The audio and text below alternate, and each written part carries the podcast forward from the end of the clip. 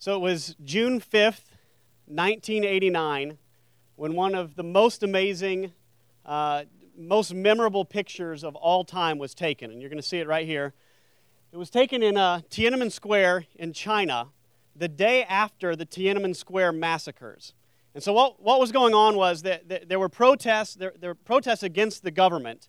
And on June 4th of that year, the, the the government military rolled in with tanks and guns and opened fired on the crowds.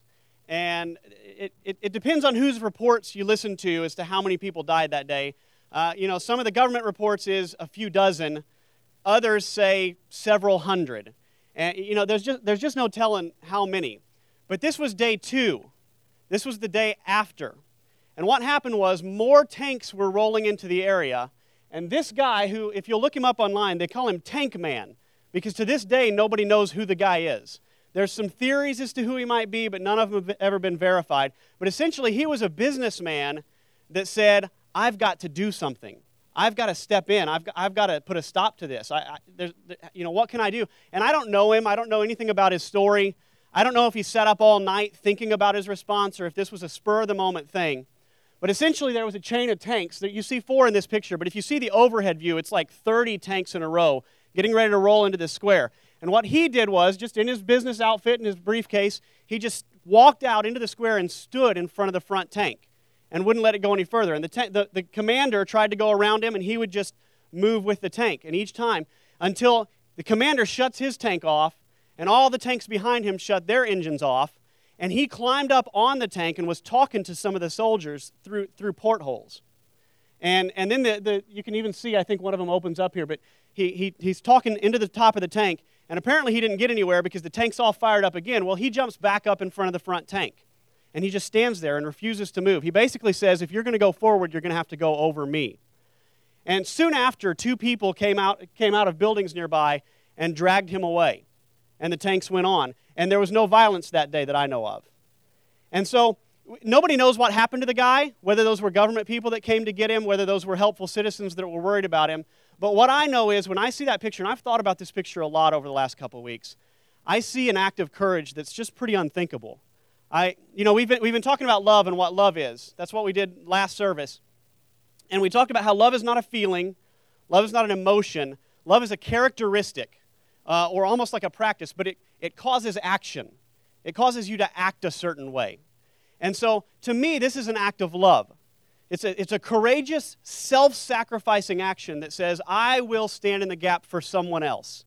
I, they can run over me, but I'm going to slow them down from running over somebody else. And it, it's, it's really kind of an incredible thing. And I, I've thought about him standing in front of those tanks with the engines fired up and the heat coming off of those things, and how easy it would be to just stay in your building.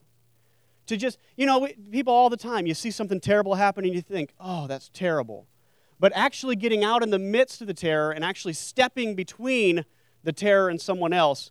Few people ever do that in their entire lives. And this is just, in my opinion, just a pivotal moment uh, uh, in, in history, in, in humanity. It's just a beautiful thing. And so I've started thinking, as I've been looking at this slide, is who loves me like that? And so I phrased it, who loves you like that? And because I, uh, you know, hopefully after this is over, I want you to think about that. Is there anybody in your life that loves you enough to stand between you and the terror, stand between you and something awful that's going to happen, that would give up their life, sacrifice for you. See, the Bible teaches this. It teaches that there's no greater love than this, than the person who lays down their life for another. It says that's the highest. Skeptics all the time say, why, do, why would God have to die about the Jesus story? I mean, it doesn't even make sense. Muslims, especially, will say, well, it doesn't make sense that God would die. Well, the highest form of love is to die for someone else. I think that's part of the whole story. There's a lot more to it than that.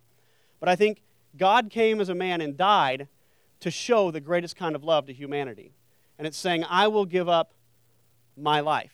My life is not for me anymore. And so when I've been thinking about who, who has ever loved me that much, the list is very small. Uh, I, you know, I probably have some friends that spur of the moment would take a bullet for me because they wouldn't be thinking clearly, you know.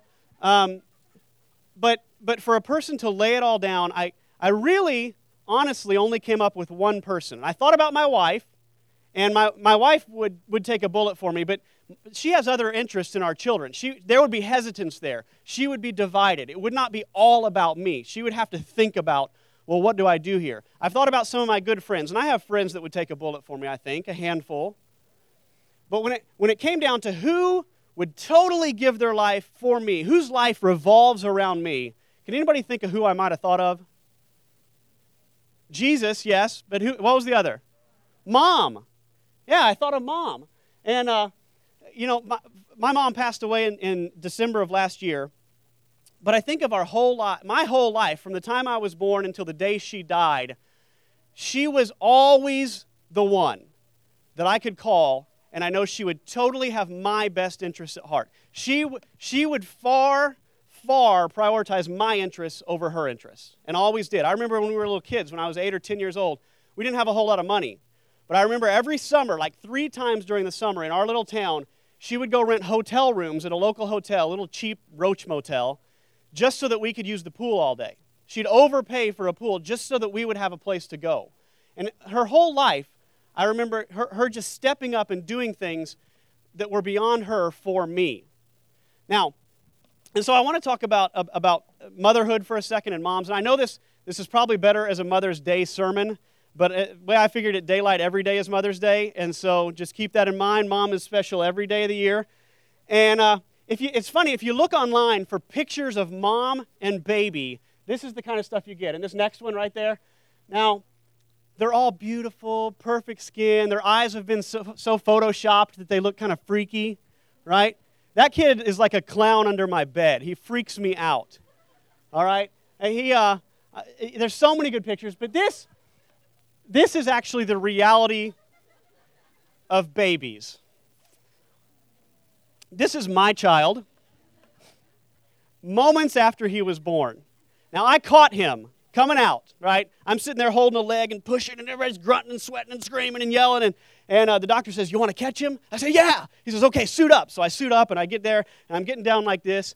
And that dude pops out of there, this greasy, slimy alien. And no, no, purple, like the purple, I don't even see any purple in here that matches. Maybe your shirt right there. That's the color of purple my son was when he came out of the womb, right? And his head was shaped like this. My son was a cone head when he was born. And really, I kind of panicked. I'm holding this freak, and I'm looking at it, and I, I think I said out loud, Is that normal? Because seriously, messed up. And this was him just a few minutes later after he'd been cleaned up. No, that's not him. But, but lots of, if you look at pictures, this is a little more realistic about what mom and son or mom and daughter is like in the early, early stages. This is what children look like for the first year, year and a half, 18 years. This is what they look like. And this one's a close up. The next one's a close Go ahead. One more. Okay. I have spent so many hours in this position for the last three months. My, my, my daughter is, is very young, and any, well, I don't know why, because I'm dad and I'm not mom, uh, and I can't breastfeed her. That's the problem, really. And uh, we, want to, we want everybody to be real comfortable at Daylight Church, so not feel awkward at all. So we're going to talk about breastfeeding quite a bit today. But so anytime, not anytime anymore. She smiles a lot at me now, but for a long time, this was the expression she wore. And it always, it always reminds me of this movie clip that we're going to show you now, real quick. Hey, want to hear the most annoying sound in the world?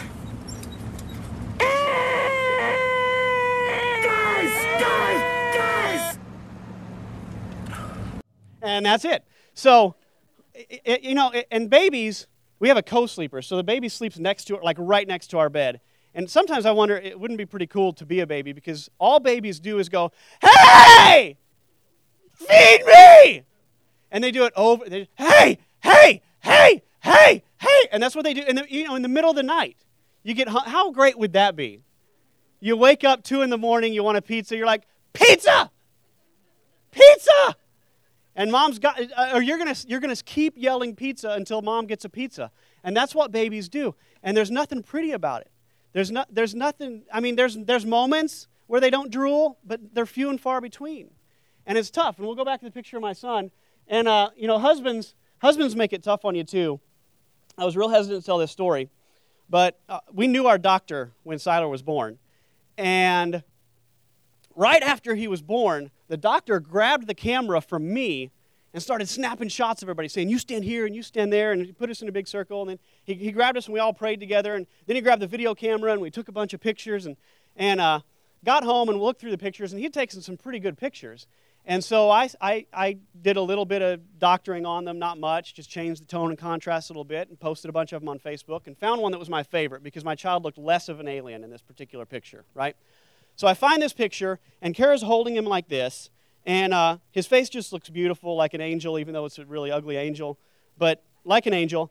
And so I take this picture and I, I, I make it into my, my, my background on my computer, and I change my profile on Facebook. That my profile is this picture, and then I send this picture to all our friends, family, and all of Kara's coworkers. Okay, so I, I like this picture.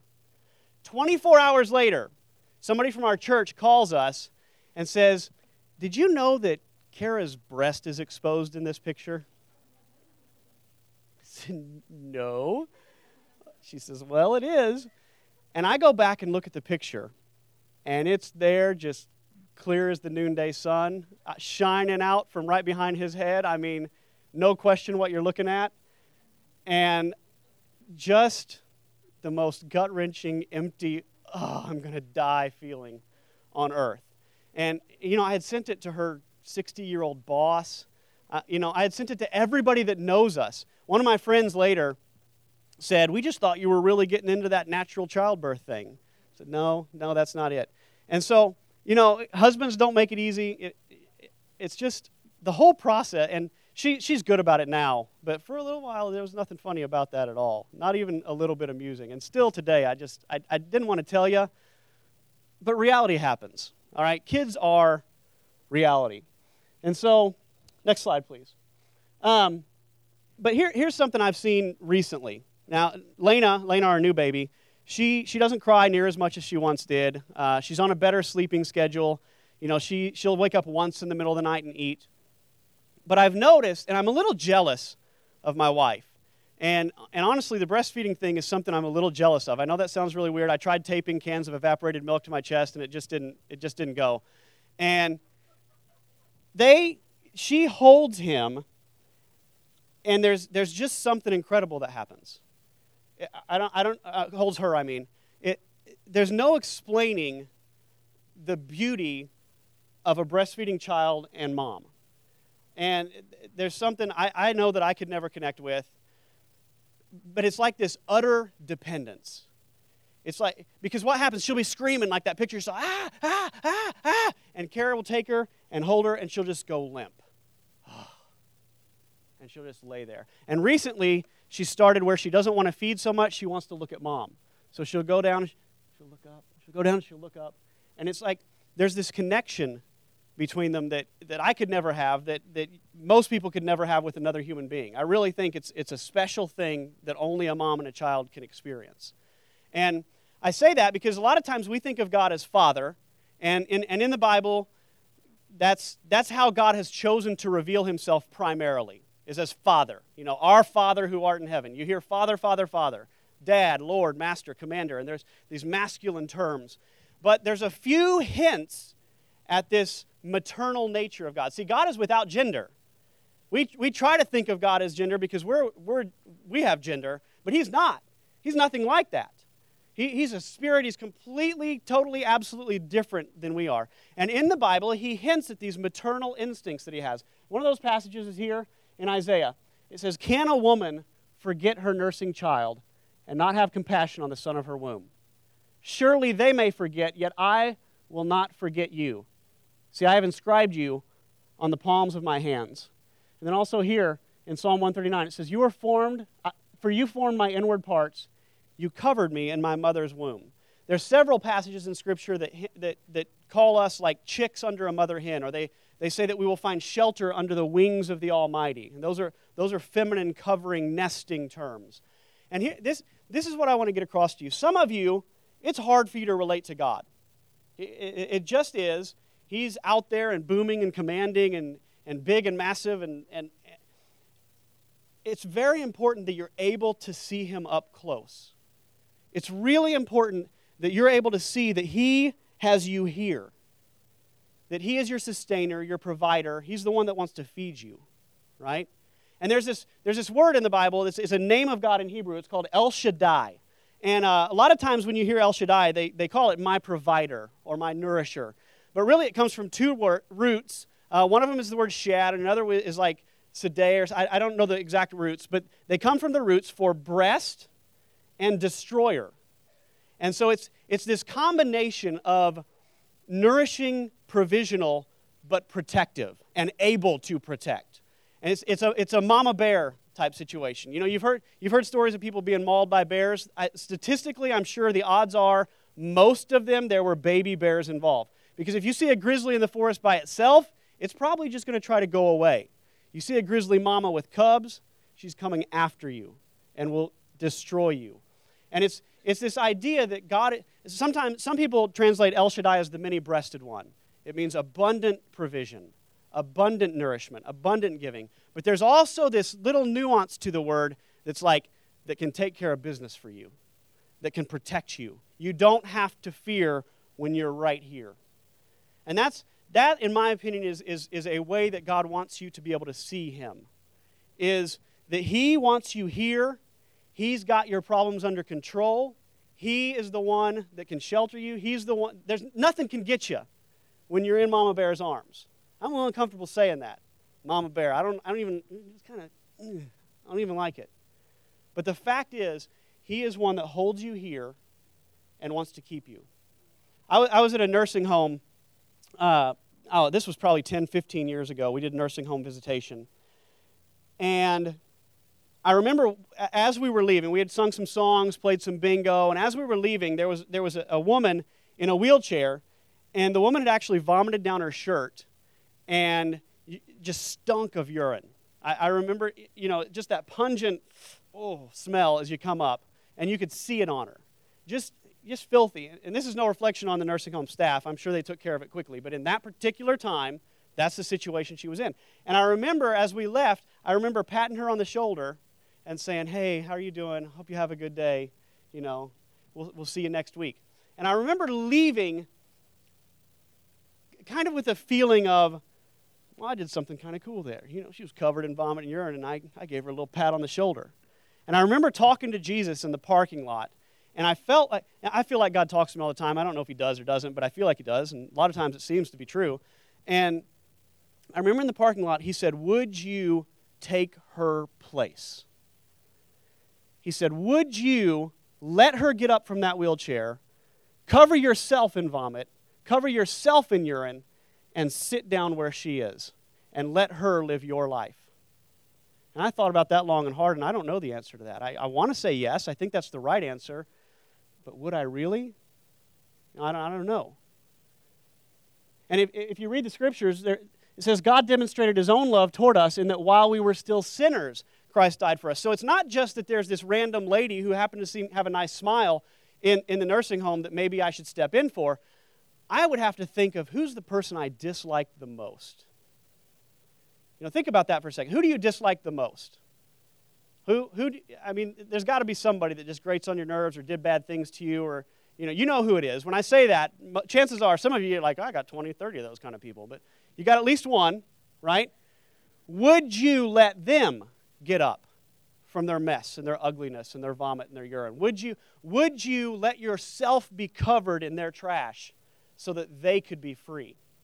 Because until you can say yes to that answer, you have no clue about the love of Jesus. Until it, it's not mean you're not experiencing it, it means you're not fathoming the depth of it. So many times in Scripture, it talk, there's just a pattern. I've, I've got several passages here I'll show you. Christ has redeemed us from the curse of the law, having become a curse for us. For it is written, Cursed is everyone who hangs on a tree. Next. He was wounded for our transgressions, he was bruised for our iniquities. The chastisement for our peace was upon him, and by his stripes we are healed. Next. This is the last one. For he made him who knew no sin to be sin for us that we might become the righteousness of God. All of these talk about some kind of a substitution. It talks about God who was on his throne, who was in perfection, who, who was surrounded by angels that sing his glories all day. I mean, it's, it's a nice life for God. It talks about him coming and getting into your pool of vomit. It talks about him coming and getting in your wheelchair, the mess that you've made, the, the, the dementia and the sadness and the anger and the bitterness. It says, I'll come in and I will let all that come on me so that you can be free of it. That's the kind of love. That's the kind of stand up in front of a tank and let it roll over you love that God has shown. It's, it's, it's the love of a mother, it's the love of a protector. It's a love that wants to hold you right here and says, I'll do it. I'll do it. Don't you worry about a thing. Don't worry about a thing. I got this. That's the God we serve. That's the God that Jesus is. I'm going to show you a, a, a movie clip here in a second, but I want to I want to kind of give you a bit of backstory. We've already seen one clip from this movie a couple months ago.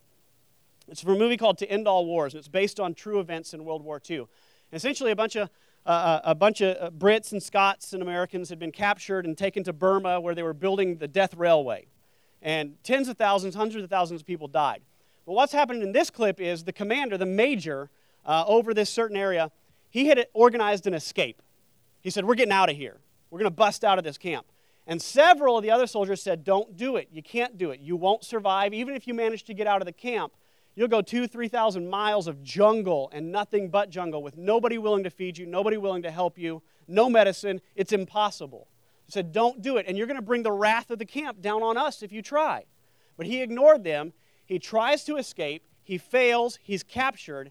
He's taken with four or five of his own men and just before this clip that I'm about to show you, he watched four of his men be executed.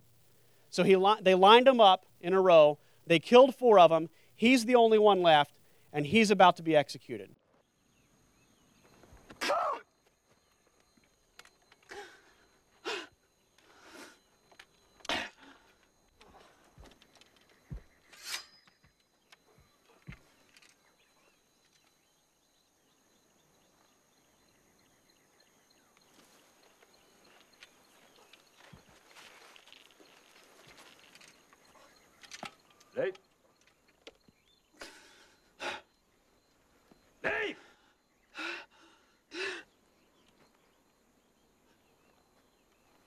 Ito.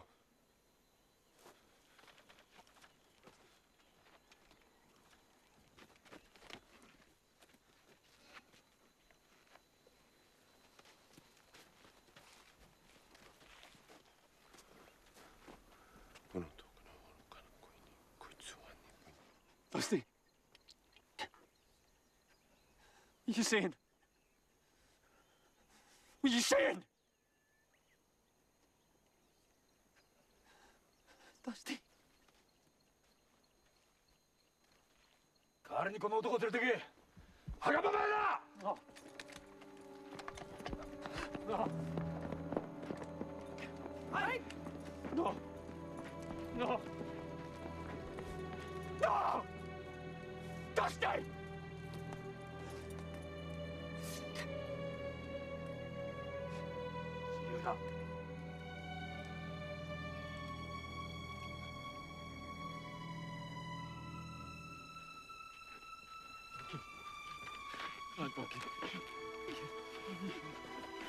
Okay. Major. Major, what did he say? Major, please, what did Dusty say? Major!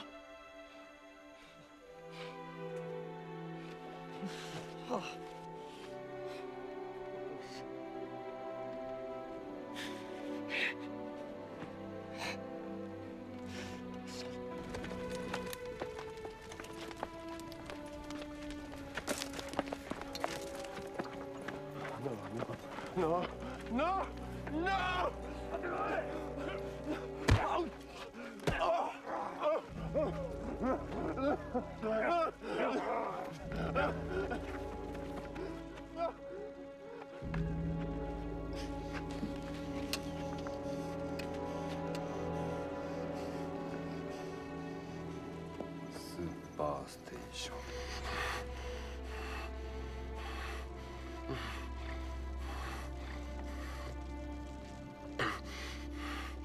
Do it.